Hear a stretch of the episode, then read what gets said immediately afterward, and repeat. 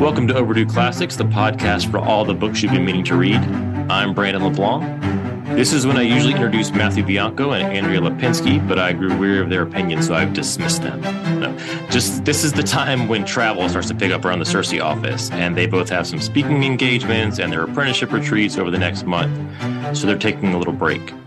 Uh, in their place, I've got some additional members of the Circe team, as well as members of our two leading families, uh, Katerina Kern and Alec Bianco.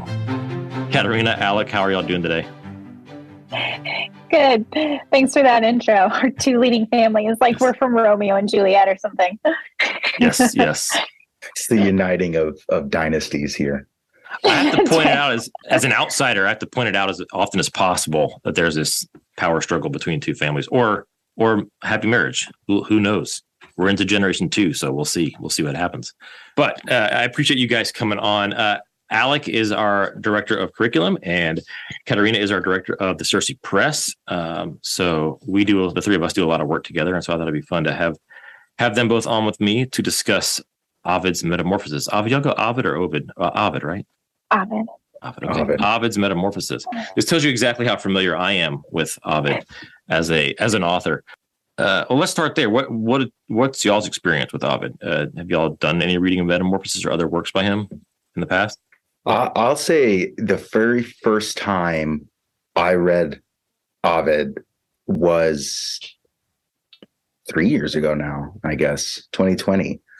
Um, and so it was lockdown, and my dad and I, I was, I went home, and my dad and I were thinking we have something to, we need to do something with our time. And so we got up every morning very early and we would sit out on the porch and we would read. And we started with basically went chronologically through the great books. Uh, so Ovid was pretty early on, and we just went through the whole thing. And I was kind of amazed that I hadn't read it up to this point.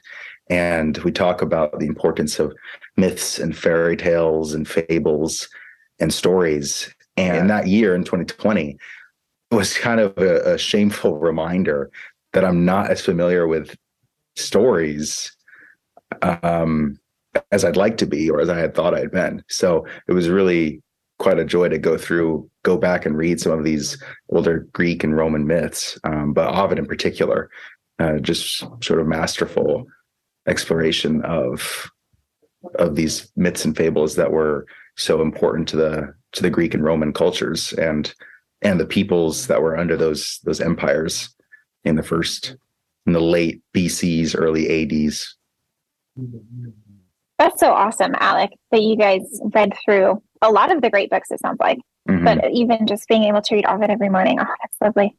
Um, I had a similar experience in that I didn't read it as much of him as I would have liked.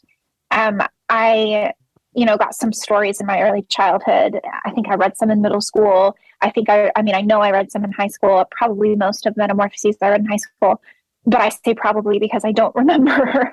um, so most for, for me, Ovid is like a piece of my childhood that I'm coming back to now, but haven't read as an adult. So it's actually really exciting for me now to come back to it with this new lens and thinking like you know how sometimes there are those books where you're like, oh yeah, I know that book inside and out, but then when you sit down and think about it, you're like, do I? Right. Wait, when was the last time I read it? Am I really that familiar with this book? I'm kind of having that experience with Ovid now. So I'm really excited for this opportunity to read it and discuss it together. Very cool. I, I think I'm I'm guessing there's probably some people in our audience who are in the same boat as me. I've I've never read Ovid proper. Um, uh, you know, I'm I was grew up familiar with the the story of Midas, but I'm sure I got that from references in pop culture and probably a children's book version of some kind of Greek, like you know, Greek myths, collection of Greek myths that was just kind of random versions. So who knows which story I got of Midas, right? Who for which version, it was Ovid's or not.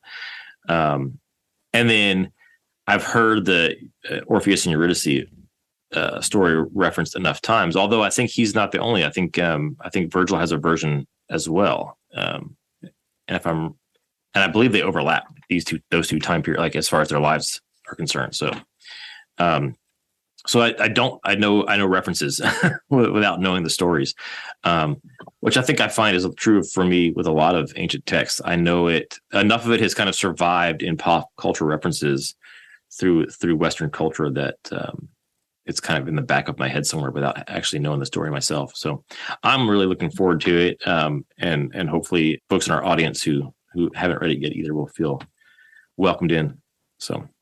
Uh, and well, and that's kind of why I wanted to start at the very beginning. Um, we're doing some selections, but I thought we, we wanted to, I, I, wanted to start with Ovid's uh, creation myth uh, here. And so the first thing for me was I didn't know until I decided we were going to do Ovid that it's written in verse, which obviously makes sense if you think about the time period.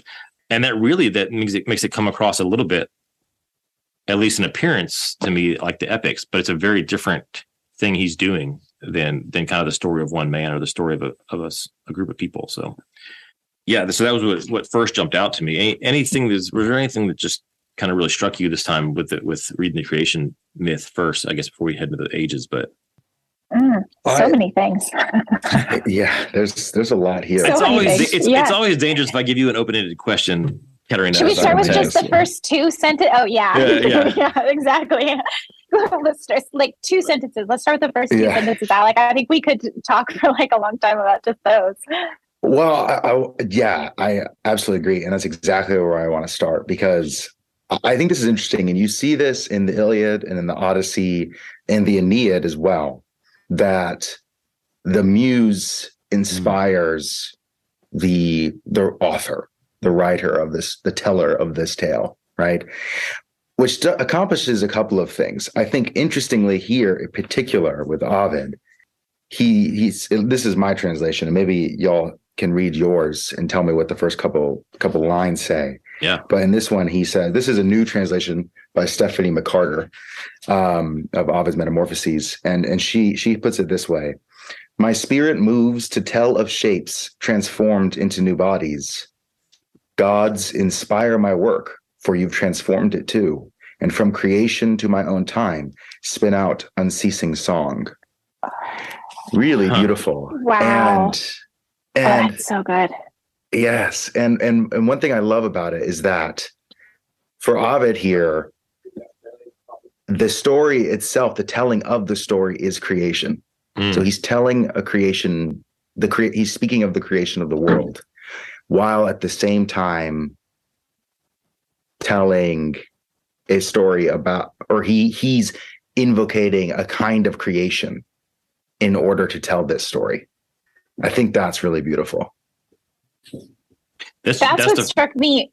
That's the first two lines ahead. for you, right? Okay. Yeah. Go ahead, Katerina.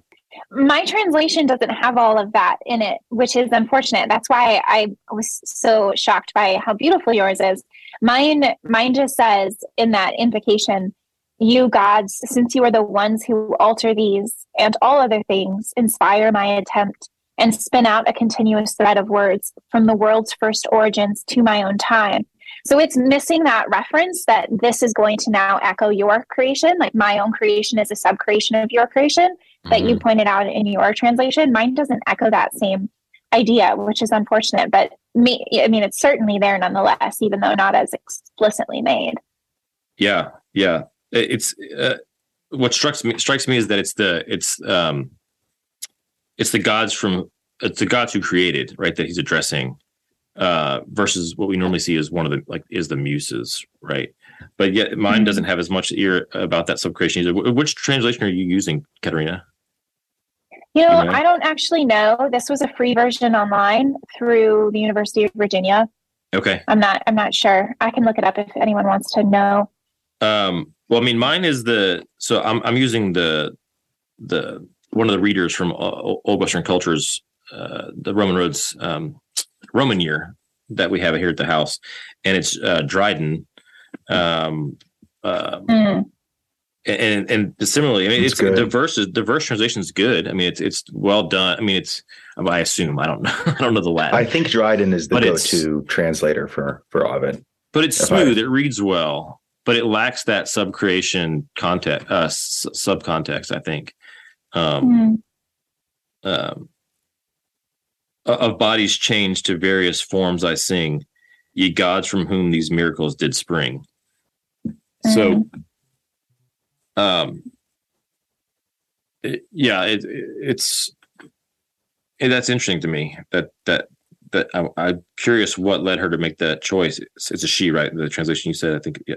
Um, it, to make that choice, or, or what was there for her to draw in that was either lacking or was just dropped for poetic reasons, you know, in, in rendering an English verse um, by some of the other authors or translators. Well, I kind of goes back to something you said earlier, Brandon, and I think you just you meant it as sort of introductory for yourself, but it, it sort of strikes me it's tangentially important to what we're reading here, which is that she's drawing on a, a lot a tradition that these authors put in to mm. ascribe the story not to themselves but to the gods or the muses some inspiration some spiritual in, in inspiration right um, that that leads that that's the stories coming out of and you, you had said oh I, I think i've encountered these stories but in sort of children's compilations you know and i think there's sometimes this tendency to think ah man I know these fairy tales, but I got to go back to the original source, you know, and I got to find the the true version of that fairy tale right. or that story,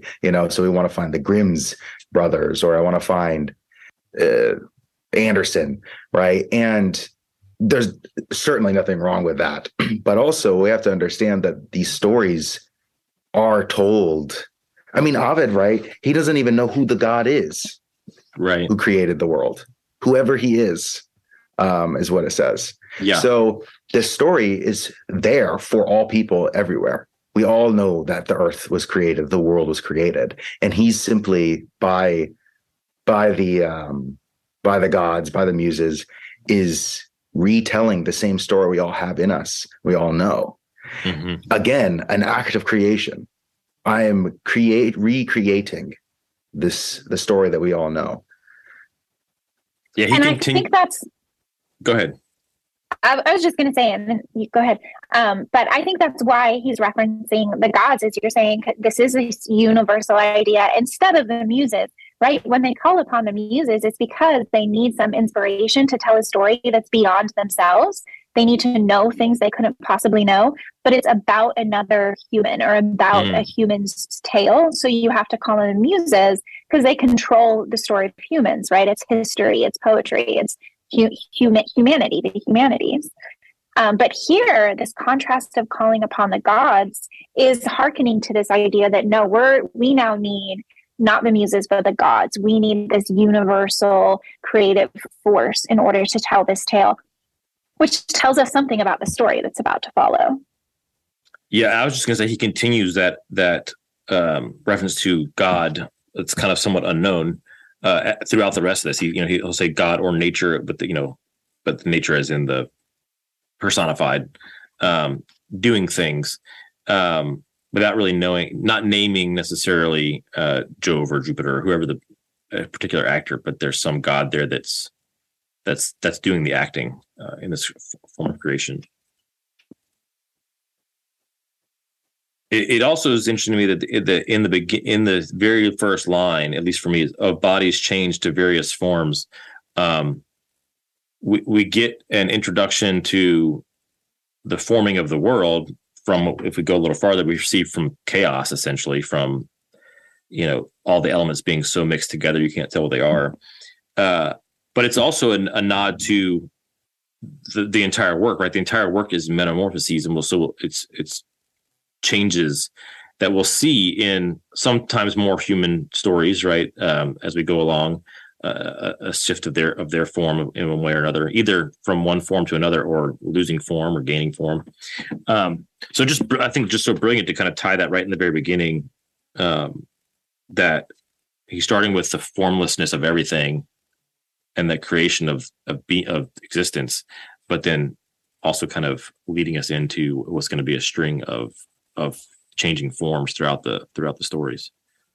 Yeah, Brandon, I think that's that's really excellent to notice, and I'd love just so people listening can can hear sort of the beauty of the poetry here to to read those first few lines. Um, he says, "Before the sea and land and vaulting sky, all nature looked the same throughout the world. Chaos they called this rough and knotted mass, nothing but sluggish weight and battling seeds of things just loosely joined in one big heap. So this juxtaposition is extremely interesting and con- considering that the whole all of the stories that are to come in this massive collection uh, are stories of change of things changing into other things.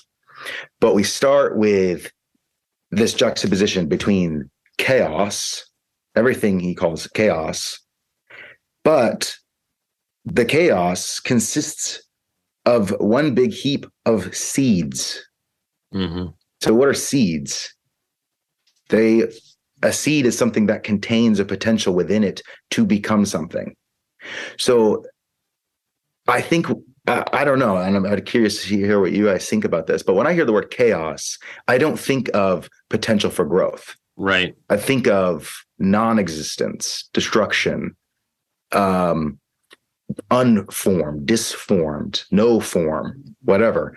But for him Ovid, chaos is is disorganization sure but of seeds of things that have potential. Mm-hmm. i don't know. I'm struck by that. That's it's i'm kind of trying to wrap my mind around this idea that chaos is a is a group of grouping of seeds one big heap of seeds It, it- um, I remember my very first Circe conference, and I can't remember who was giving the talk. It was, it might have been Martin Cothran, um, making this distinction between the Judeo-Christian understanding of creation and and basically all other creation myths, um, having some kind of chaos that has to be tamed by the gods.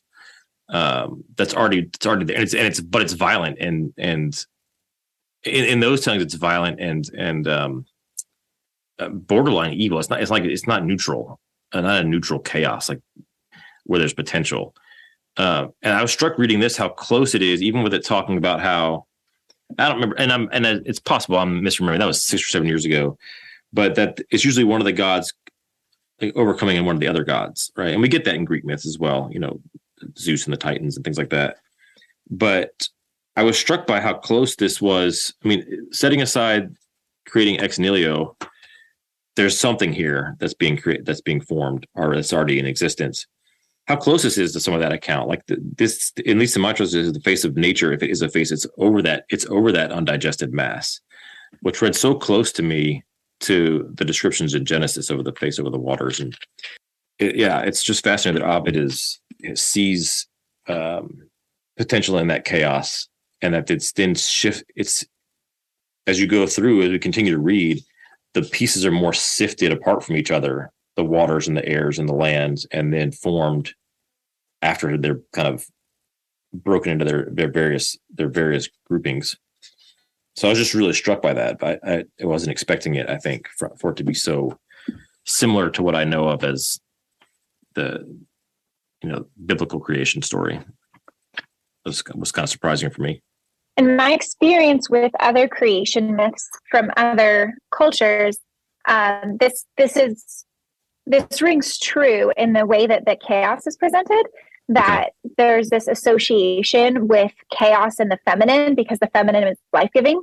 So that's why the feminine is often tied towards chaos and water. So a lot of times in creation myth, life comes forth from the waters. Mm-hmm. Um, so there's this tie with this mysterious aspect of of chaos and the feminine and potential in the next and the giving of life in the next generation. Um, those things are usually pretty interconnected in in creation myths in general. I was really struck by this first line, and this echoes again what you guys were talking about.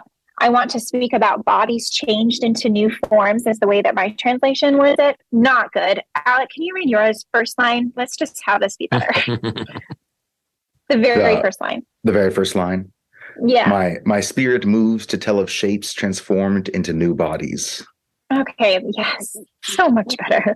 yeah Um, so stephanie it's, you it hit struck it out me. of the park Yes. So so first sentence, the the question that struck my mind is to what degree are these things altered? Is their nature maintained as they enter a new form, or are they speaking about forms in a more um, accidental way rather than essential Mm. way to the thing itself?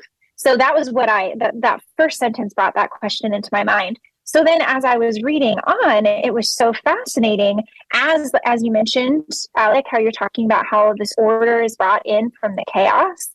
It's fascinating that with every new thing that is brought forth, it's just true to its nature. It's becoming more itself. And it was confined, it wasn't fully itself when it was wrapped up in this. My translation literally says ball. Um, it was confined and couldn't be itself. But then once this order, once this God bringing an order removes and separates things, it says like the fire can go to its rightful place and the right. heavy things go to their rightful place. And my my translation even says like the conflict of these diverse things being together, the conflict was ended by a God and a greater order of nature since he split off the earth from the sky and the sea from the land.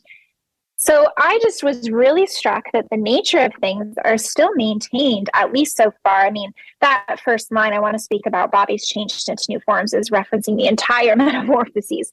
So, you know, this could change, but for now, everything is altering according to its own nature.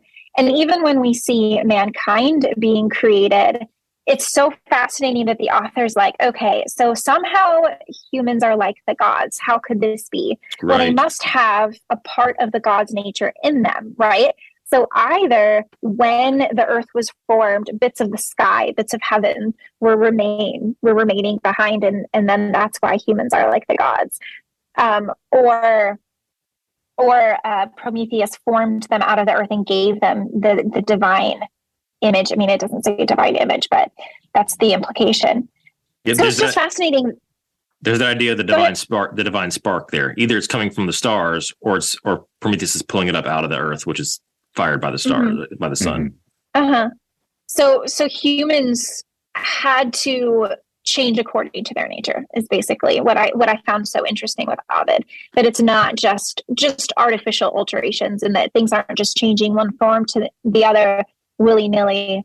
Um, mm-hmm. But maybe they will as we read on. That'll be an interesting question to ask as we look at these different metamorphoses. Um, if they're always changing according to their nature, or sometimes not, and if and if not, why? What's the, mm. what's the what's the difference, right, from this where we're seeing here, where it seems to all be according to its nature? Um, if that changes well, at some point, why? So can we actually dig into that a little bit? I don't want to assume that that's exactly what's okay. happening here because I think you're yeah, right. Good. You're both right. This is a really, really good question. And since this book is concerning change, what is the nature of the chaos being ordered? Mm-hmm. Yeah. Right. So I'm, I'm very curious because you you raised a really great point, Katerina, about yeah. Mine says it isn't. I don't know. It says he disentangled these from that dark jumble, then bound them now discreet in friendly peace. The fiery, weightless force of dome shaped heaven shot up and occupied the highest summit. Below this is the air, not quite as light. The denser earth attracted heavy matter and sank beneath its weight. So you're right. There's, there seems to be this kind of um, settling that's happening with each of the elements. But I I love what Ovid does here so earlier on, around line line 15 or so, between 15 and 20, he says, And though the earth and sea and air existed, you could not stand on earth or swim the wave, and air was void of light. No shape was fixed. So I see two things in there. I see one, he's thinking about the chaos of the elements with relation to how they are interacted with. Mm. Right? The earth cannot be stood on. And that's what makes it chaotic. The the waves the sea cannot be swum swam in you cannot swim in it. So and, and the air was void of light so you cannot see. So there's this kind of interesting um human element that he's thinking about or at least mm. animal element. Like there's something life has to exist in it in order for it to not be chaotic. So I think that's fascinating. And then secondly, no shape was fixed. Uh, and and and I think that goes a little bit more with what you what you guys are saying about the sort of the nature of the things taking um the nature of things, you know, fulfilling their purpose. But I also think there's a sort of geometrical quality that he seems to be pointing out. Right when the elements are all mixed together, they cannot be interacted with or formed or used, and so the god has to disentangle them, mm-hmm. making them discrete, um, giving them shape. The, the, the earth has becomes a sphere. It's very, very interesting. The the sort of I don't know what you call that. Logic. What is he doing? What's that ordering? Hmm. Can you explain what, that question further? I'm not sure I understand the question you're asking. Well, it's kind of going back to what you all were just saying, and it, it struck me as well. So, you know, it's a little precursor here. We know what's about to happen guys are going to get turned into animals and girls are going to turn into flowers gods are going to take various forms and shapes so it's so interesting that we're starting with chaos being ter- becoming orderly mm-hmm. and then mm-hmm. the rest of the book is going to be what has been ordered now will change once again so it seems to me the overarching question for that we pose to ovid is what is change and mm-hmm. and and therefore subsequently what is order what does it mean to disentangle them to shape the chaos so uh, i'm sort of curious i mean you said you posited katerina that perhaps it's each part of nature fulfilling its purpose that that's what the order is but i'm wondering if we can push it a little bit like looking at some of these lines if we can push that and really see is that what's happening is that, or is that merely part of it is that happening at all what is the ordering of this chaos? I see. Yes. Good question. Right. Well, one of the things that you mentioned that I find intriguing and I'd like to maybe use as a way into that question, which is the the way that the order is brought forth according to use. So we might say phenomenologically. He's this is a very phenomenological explanation of creation. So um, I'm going to, in my translation, I'm going to read those two lines and maybe you could read it in yours if it's different. Mine says, though there was land and sea and air, it was unstable land, unswimmable air, air needing light. Oh, sorry, unswimmable water, air needing light. that would be chaos. Nothing retained its shape, one thing obstructed another. Because in the one body, cold fought with heat, moist with dry, soft with hard, and weight with weightless things. So there is this aspect to which he's describing it phenomenologically. I'm not sure if that then means logically that he's saying that's what makes it orderly or not orderly. He doesn't necessarily say, you know, well, I don't know. I don't know to what to what extent I would take that logic.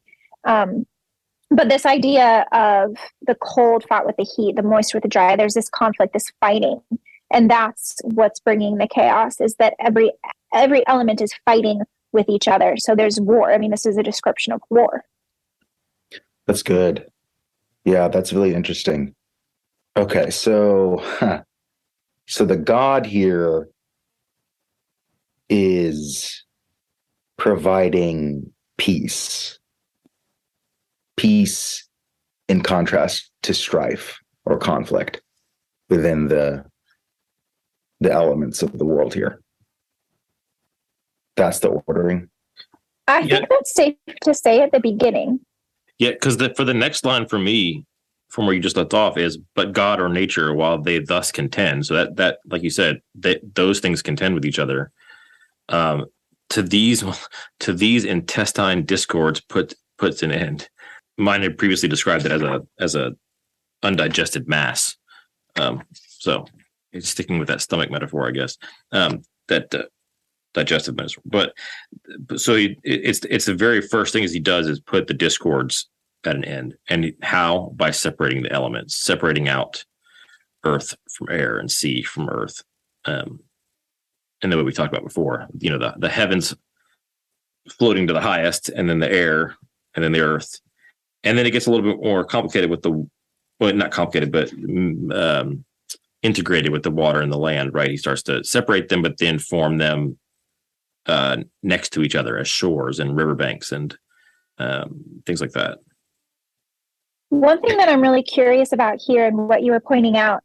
So the next line on mine after he's dis- it says when he had disentangled the element so it's the next sentence after what you just read brandon and freed them from the obscure mass so it's interesting that he's freeing them he's not forcing things to go into certain places this isn't a mm. tyrannical order that says you go here you go here all he does is free them from this entangled mass and then when they do that the things shoot off into their rightful places on their own of their own will it seems mm-hmm. my version says he fixed them in separate spaces in harmonious peace so now that's that resolution of conflict, this peace that's been brought forth.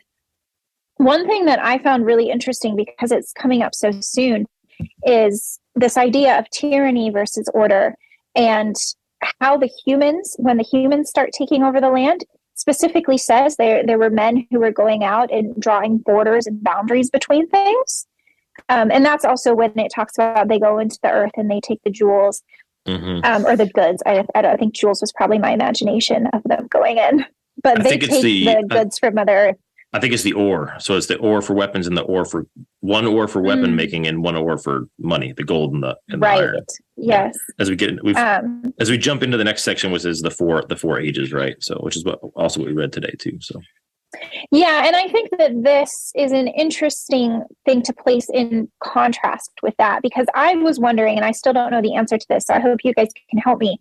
To what extent are the gods bringing order in such a way that they're commanding it, or are they allowing space for it? Like, what is their action? Is I don't know if I'm saying this in the right way because I'm struggling to say it does he bring order whatever whoever this god is this unknown god does he bring order by allowing it, he just creates space so that things can exist freely? Or does he create order by demanding it, by telling things what to do?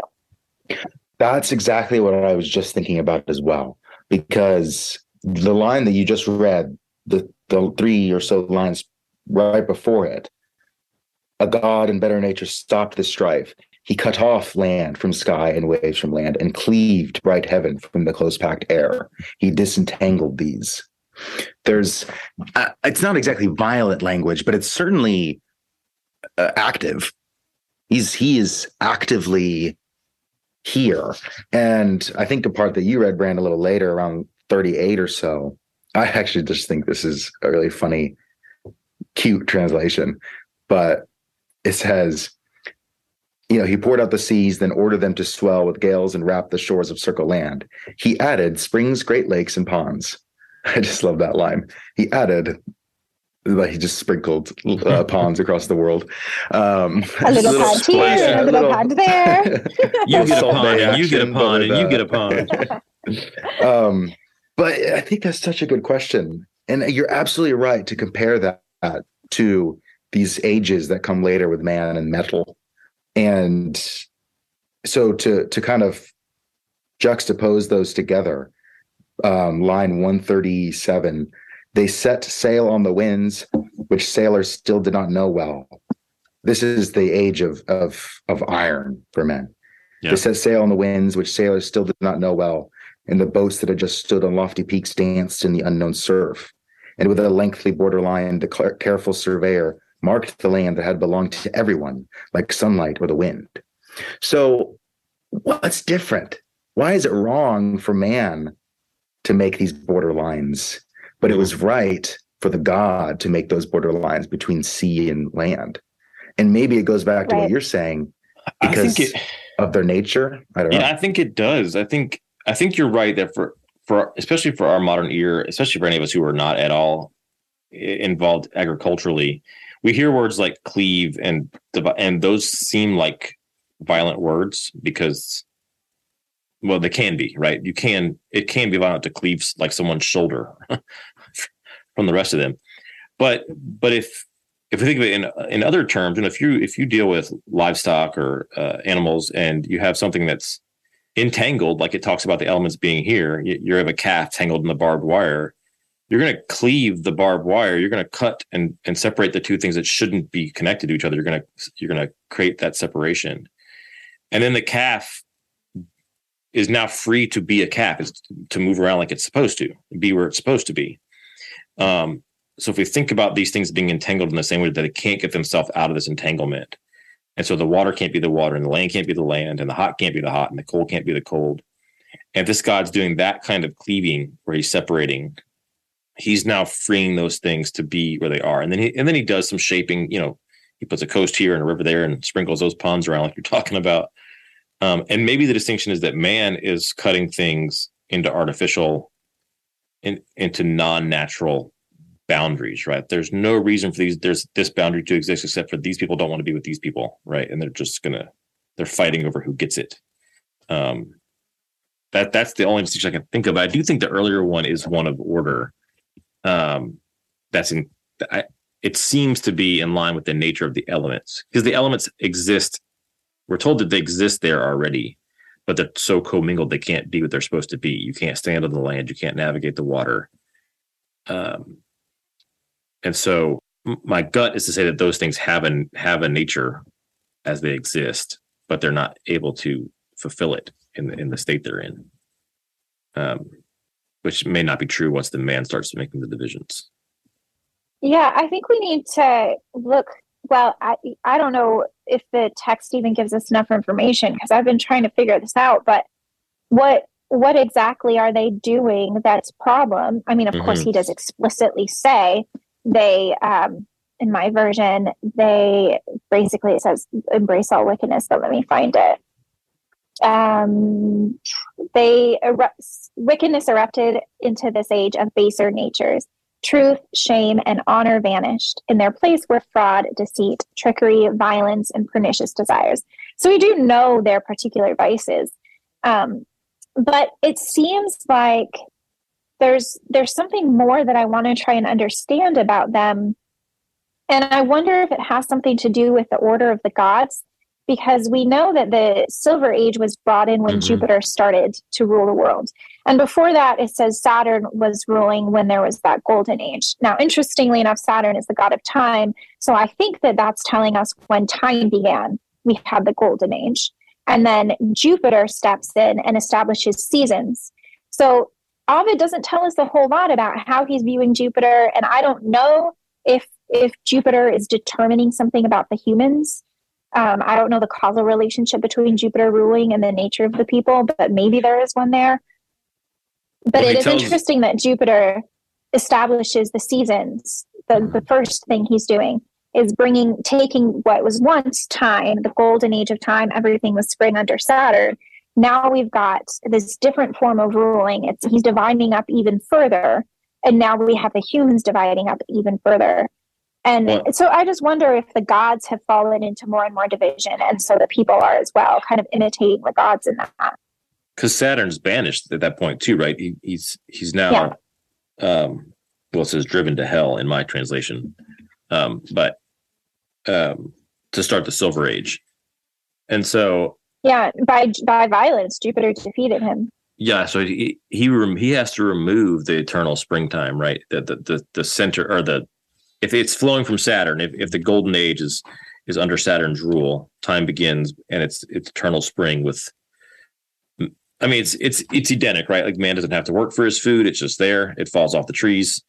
Uh so he has to com- remove Saturn in order to rule, and in doing so, he has to set up a different structure because he either can't or won't run it the way same way Saturn did did as an eternal springtime. So, is it Jove that introduces the potential for disorder or for order that separates and cleaves and leads to violence in a way that's different? I was struck that the Brazen Age or the Bronze Age is so such a short reference.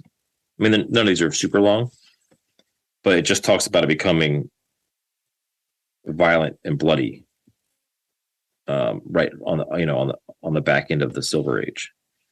Um, which i think leads to lends itself to what you're talking about is, is the gods that introduce this this change. Yeah yeah i i don't i don't know if it is or not but i think it's it's it's worth exploring um, because I'm trying to understand the relationship between the gods and the humans. Mm-hmm. And again, coming back to that question that Alec asked a moment ago, to what extent are how how are the humans and their bringing of order or bringing of tyranny, I would say, to the earth, different from the gods' act of order. I, I don't know if it has to do with a difference of degree or a difference of kind in the way the gods and the men are enacting their will upon nature. Well, what's interesting is that that Jove's order in in the Silver Age, um, and in particular the um, the the the splitting of the year into four seasons, um, leads to uh, imposition being put on man, right? So they go from being able to just eat and live without much work to um, their the first houses, right? They didn't need shelter in the same way in eternal springtime. It doesn't seem like it says those houses then were caves or homely sheds, um, but they shot they they sought shelter from the inclemency of heaven. So there the, the both the extreme heat of summer and the and the extreme cold of winter requires puts a requirement of shelter on them and the requirement of of agriculture of of of plowing the field and planting seed in order to be able to eat. Um so they introduce work or the or the necessity of work uh to man by that by that order. Um it, he doesn't really tell us he doesn't give us any insight right here into why Jove would want that order, what, the, what how that benefits the gods, but um, it seems to put an imposition on man that didn't exist before, which may lead to them uh, imitating those gods and putting impositions on one another in in the later ages. Mm. Yeah, thanks for pointing that out because there we do see a direct causal relationship from Jupiter ruling to mankind's present state on Earth.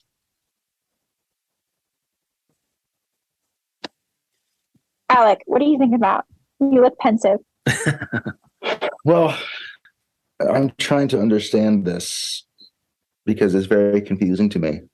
Um, yeah, right. what these three ages are. Right. Before. I guess bronze and iron are two separate, but it doesn't really, like you said, they just kind of come together in the same. But that's that's what's strange. So this golden age gets a lot of time from Ovid. Um, what is it, 20 something lines? Mm-hmm. And then, and then Jove comes and then very quickly things just fall apart. so, and it's, and I don't, he doesn't quite explain the difference between the silver age and the bronze and, and iron age, what happens there and how we get there. Um, but it's certainly well, I, I suppose what I am struck by is unlike in say the the Genesis creation myth, where man that the God God is ruling the world, gives a very specific command. Man breaks that, and then trouble enters. Right. That's not what we see here. This is very different than that. This is, and up to this point, the creation myth is actually very similar. Right. Um, there's chaos, and then God brings in order, and now the earth is ordered. Very similar. But this is where it gets strange. So after humans are created, um, and I'd love maybe if we have a chance to go back and talk about the creation of humans because it's really beautiful. But it's very interesting that we're not, it's not clear where there's no fall. Yeah. Um, so it's very unclear where all the wickedness comes from. And so I wonder, does it come from Jove's rule? Or did it happen under Jove's rule? That's that's sort of what's unclear to me. Because even Saturn's fall isn't the fall in the way we isn't the fall we would talk about for say Lucifer, right? It's a he's tossed down, but not because he he he was in charge and gets tossed down, right? Versus the person he rebelled against the person in charge. Um, so even that's a I don't distinction. Know. I, the the beginning of it says in line 90ish, the golden age came first, not mm-hmm. forced by law. Its people freely honored loyalty and right. There was no fear, no punishment. Right. So interestingly, nobody's in charge. Do you your translations, do they say in the next line describing the golden age there There was no fear or punishment. There were no threatening words to be read fixed in bronze. Mm-hmm. Fear say bronze. Mm-hmm. Wait, words were. Uh, there were no threatening words to be read fixed in bronze. 94 or 93. Huh. That help. I don't know. Maybe I'm reading into it too much because it could be a translation thing. I mean, right? Maybe that's not actually the same word in in the Latin but it should be. Um, but that that might be enlightening for what the Bronze Age is. There were no threatening words to be read fixed in bronze. Yeah, I don't have no a crowd of to the law of what would be written on. I don't think. Sure, but but well, whatever whatever it is that they're writing on, this is a reference to the laws, right? Yeah. No yeah. crowd of suppliants fearing the judge's face. So maybe the Bronze Age, maybe that's enlightening us in that there's the the order that was brought about was a spoken order before, but in the Bronze Age, the words are engraved; they're fixed in bronze. Mm. Yeah, because my first lines in the Golden Age says the Golden Age was first when man yet knew no rule but uncorrupted reason knew. So man has no rule. Um, so I didn't. I took that as still being under the God, but there, but there's no, there's no ruling men, no kings, no, um, or we see no judges yet, no courts, and that's what I was trying to sort out, Katerina. I was, I, I was assuming that the Bronze Age is the Bronze Age, like the actual Bronze Age, whereas the gold, but, but, but, um, obviously the gold and silver wouldn't because those weren't those aren't ex- the bronze age re- re- refers to you know things being made out of bronze tools and weapons and whatnot in in, in, and we talk about it historically now and they may or may not it may or may not overlap with what he's talking about here but if they're able to engrave in bronze it would certainly seem a similar time period when laws are yeah being put down. I, I think this is more similar to um what Socrates talks about in the Republic with the golden souls and the silver souled and the bronze souled mm-hmm, people in the city. I think, and I think we can see this from the text, that he's using these somewhat symbolically. Okay. So I wonder if he's using it symbolically yeah. because perhaps in Ovid's time, laws were inscribed on bronze. I'm not sure. And so the bronze represents law, order, in the human government, like you said, Brandon, that maybe that's the case here. I don't know. We'd have to keep pressing mm-hmm. into this, but it does seem interesting, at least in the golden age. Right. There's no law. Everybody did everything without fear or punishment. Um, no judges, no defenders, even. But also, no one's, they're not cutting down trees.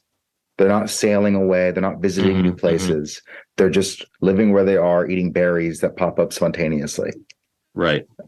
Yeah, that Bronze Age is where it first talking talks about warlike. Uh, it says the warlike offspring, um, which the, which is the reason I only reason I connected it because that's when you get more effective weaponry when you can make it out of bronze.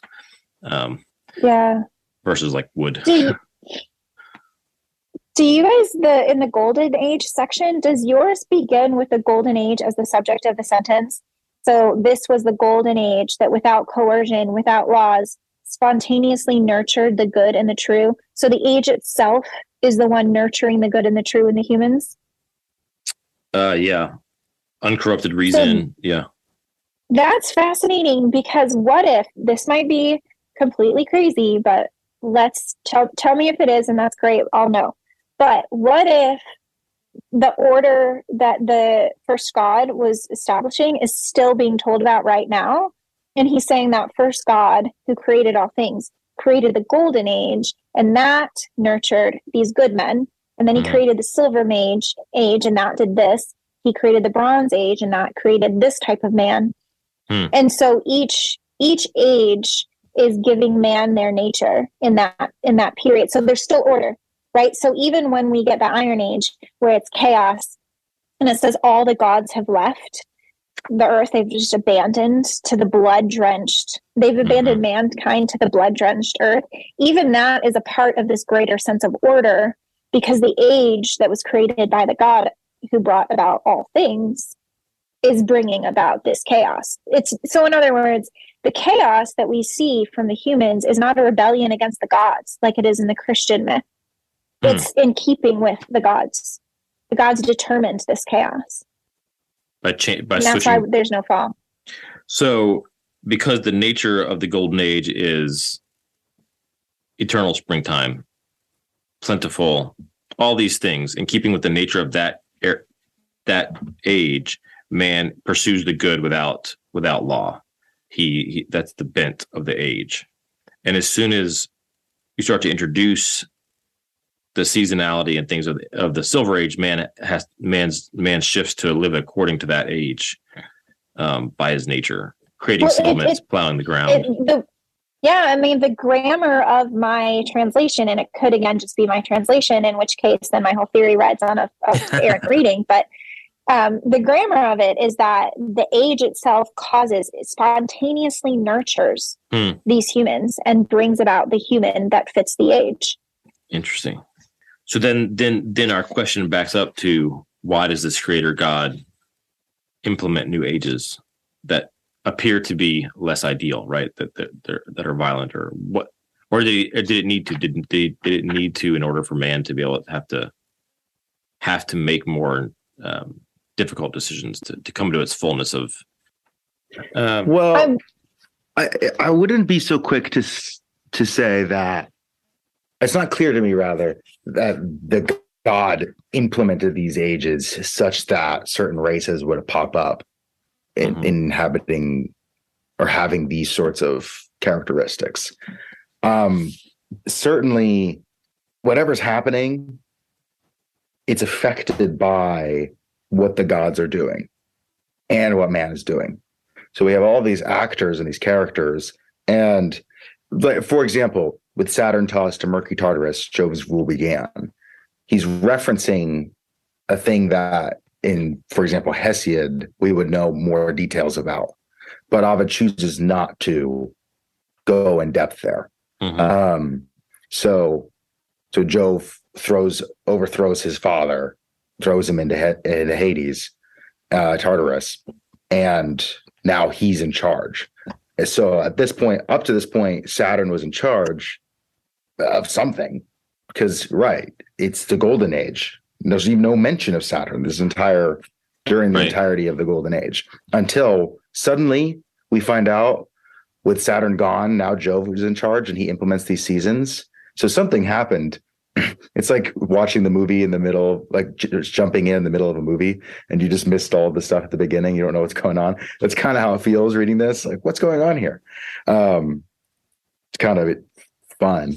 Um, but then also, I, I want to bring attention to at the very end of our reading today. It just gets worse. Men threaten wives with death, and they their husbands. Terrible stepmothers brew ghastly poisons. Sons try to forecast their own father's deaths. Not they make it happen; they forecast it. It's just hilarious. Um, and then, but lastly, I think importantly, the virgin justice is last of gods to leave the Mhm. gore-soaked lands.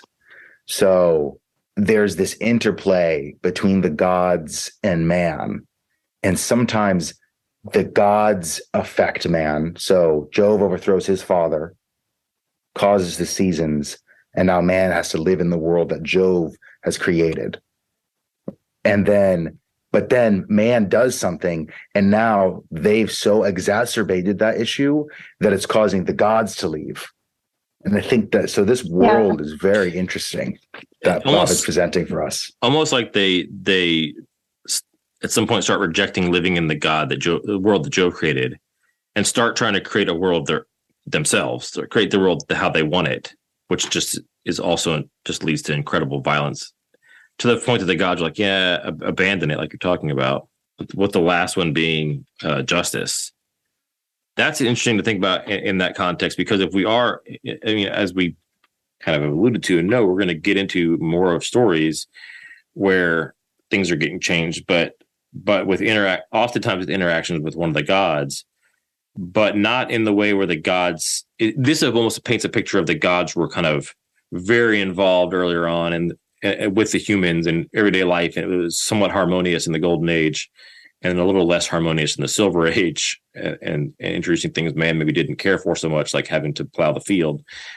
And then a lot of the stories we're going to get later on are the guys kind of dropping in, you know, like they're not they're not there with the humans.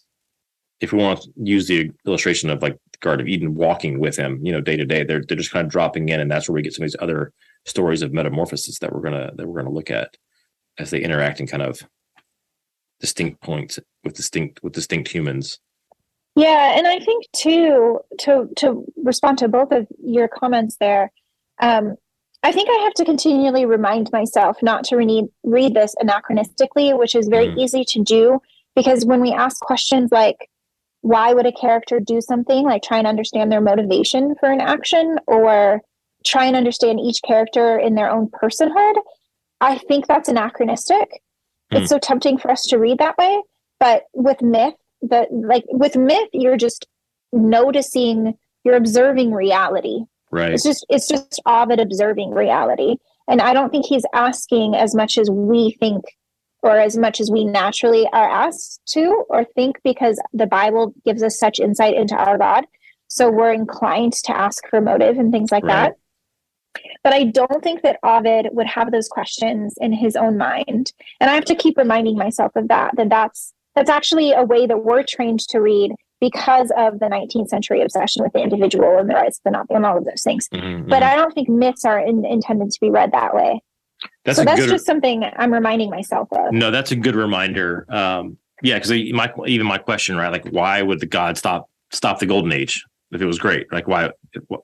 What, kind of God would do that? Right? That's that's very much a if if not modern modern, it's a it's very much a um, uh, post post resurrection question, right? Like for comparative scholars, say, listen, your gods are chaotic and they don't care about you and they just do what they feel like, and we have a good God, right? That that's at least a it's not Ovid's question. I think is a, is a, or not Ovid's point. Uh, I think it's probably fair to say. It's a good reminder to to try and approach it that way um, and to recognize where we have those lenses um, you know uh, especially when, when, we're first reading that i think those kind of questions are apropos at some point to to compare beliefs and and those kind of things but when you're first approaching ovid to kind of let ovid be ovid um, so it's a good reminder. Yeah and that's so hard to do because there right. are so many comparisons that are so readily available to scripture. And it, it is, of course, tempting to think, oh, wow, I'm so glad that I know the true God who isn't this way. And like, what a tragedy that some humans didn't know that there is a, a good and just and loving God. And, you know, things like that are easy for us to be the takeaway. And I think those can be a wonderful takeaway, of course. Mm-hmm. Um, but it's not what I've been saying. so, no, yeah. Rather than saying, looking at it and thinking, I mean, the flip side of that coin is to think about how how close it comes to the biblical story without that revelation, right? It's it's fascinating. It, just observing, just was the observational myths like you're talking about, would lead Ovid to to see some truth because it it would have some of these things would have to be right if you're just observing the world. Some of the things he he lands on, if they're not even if they're not the perfect truth, they they're so close. Um, because if you're really observing observing the world at the created world, you you see these things um, in a way that we're terrible at observing. Like as moderns, we're like we couldn't even come close because we can't. Our our observational skills are so um, influenced by so many other things and, and and kind of cut off. I think in a lot of ways. So that's good. And that's why I love reading Ovid is because he assumes that nature is worth a close observation. Right. Yeah. And that reality reality deserves to be told and and um, expressed as clearly as possible. And that's it's it's so it's so incredible. We don't even even if we think that we do, you know, we might go outside and spend time in nature and think that we love nature, but the modern mind is so far removed from the way that Ovid is understanding nature. Yeah. I agree. Yeah, I mean, we don't even think of nature in the same.